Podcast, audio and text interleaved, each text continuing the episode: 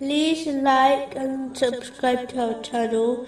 Leave your questions and feedback in the comments section. Enjoy the video. Continuing from the last podcast, which was discussing chapter 42, verse 23. Indeed, Allah is forgiving and appreciative.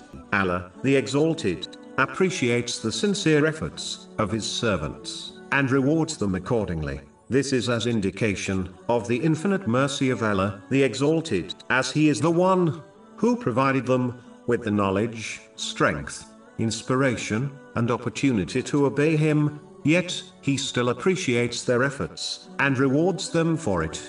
The Muslim who understands this will be grateful and use the blessings they possess, according to the pleasure of Allah, the Exalted. This will lead to an increase of blessings. Chapter 14, verse 7.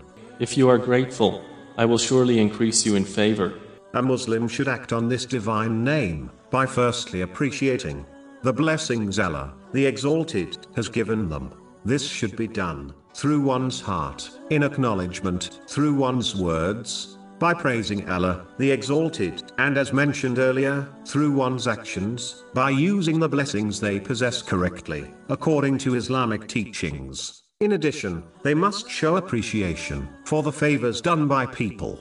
The Holy Prophet, peace and blessings be upon him, has warned, in a narration, found in Jami At Tirmizi, number 1954, that the one who is not grateful to people cannot be grateful to Allah, the Exalted, even though the source of all blessings is no one except Allah, the Exalted. Yet, the creation conveys these blessings to a person. So being grateful to the messenger of the blessing is in fact being grateful to the sender of the blessing, namely, Allah, the Exalted. It is just like when our ambassador of a king is honored because they represent the king. If Allah, the Exalted, is appreciative of the efforts of his servants, even though he is the source of their efforts, how can a Muslim believe they are somehow superior to showing appreciation to people for their favors? Grateful servants of Allah, the Exalted, are few as it involves abandoning one's desire and instead using each blessing according to the pleasure of Allah, the Exalted. This is the characteristic of the true servants of Allah, the Exalted.